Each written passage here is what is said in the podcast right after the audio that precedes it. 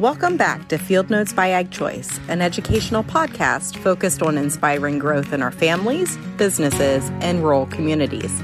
Thanks for listening.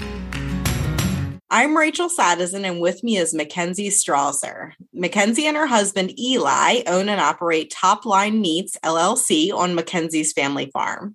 They started the business in late 2020 and raised sheep for breeding and meat purposes. Mackenzie is also a 2021 recipient of the Ag Choice Farm Credit Jumpstart Grant, which awarded 15 startup farmers with a $10,000 grant. Mackenzie, thanks for joining the podcast. Thanks for having me. So, Mackenzie, tell our listeners a little bit more about yourself and your sheep operation.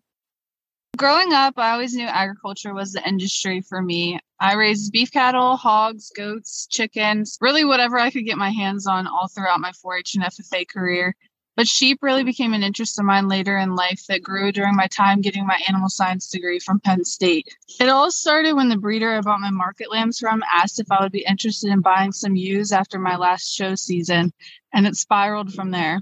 What started as 12 Suffolk crosses has quickly grown to almost 75 polypay ewes, and we only continue to grow from here. Great. That's wonderful, Mackenzie. And you've already seen significant growth there on your farm business. So let's talk about a little bit more about the product you produce. So, how are your lambs sold? And I guess, how do you market them as well?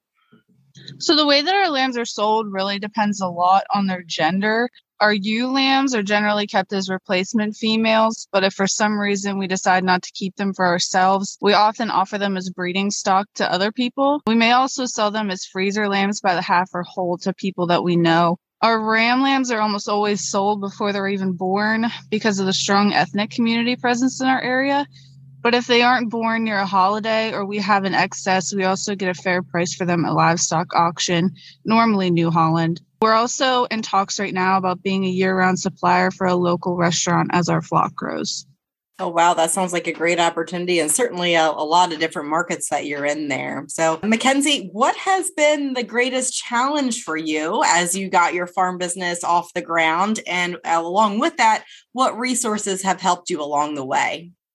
The biggest challenge for us getting started was the initial cost required with land, building materials, and equipment. When you start from the ground up at a young age, straight out of college, it makes things pretty difficult. But being able to decide how to prioritize money when you have it and plan for the future can be difficult as well. A close tie for a biggest challenge for us would also be growing fast enough to meet our consumer demand. Our most helpful resources so far have come from working with organizations like Ag Choice, NRCS, and Capital RC&D. We've found some really great mentorships and partnerships as well as funding opportunities by just reaching out for information.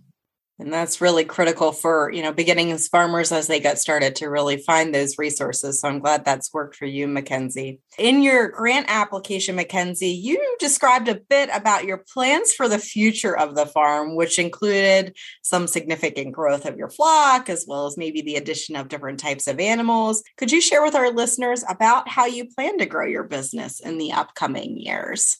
My husband and I both strongly believe in the mentality of go big or go home, and we have planned the goals of our operation to align with that. By the end of this year, we plan to be right around 130 ewes with the intent of making the jump to 225 the following year. We will continue to grow as long as the market is strong and we have the land to sustain it. Our main joke of the day, normally when we talk about sheep, is that we say our goal is to reach a thousand head before we die. We have discussed adding beef cattle and broiler chickens to our operation opening a retail storefront, but all that's currently on hold as we grow our flock. But you never know what the future might bring.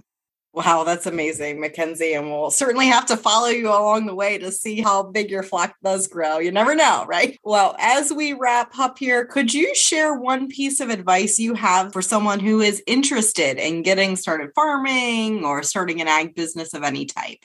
My biggest piece of advice for anyone in farming, whether you're new or you've been in it for decades, is to remember that you can't do it all by yourself being a part of agriculture means being part of a community. So you can't be afraid to ask questions, find a mentor, or ask someone for help. 99% of the time, someone's going to jump at the opportunity because we've all needed help at least once before and we understand what you're going through. It will be frustrating, but it'll also be worth it. You just have to remember that tomorrow is another day and you can't control it all. That's some great advice and things to keep in mind, Mackenzie. So, finally, could you tell our listeners where they can find you online to learn more about your business as well as connect with you?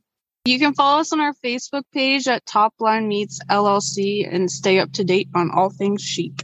Mackenzie, thanks so much for sharing your story with us here today. And congratulations again on being one of our recent grant recipients. Thanks for having me. If you enjoyed today's episode, please rate and review, plus subscribe and share it with a friend. As always, you can head over to agchoice.com slash podcasts to view the transcript and listen to other episodes.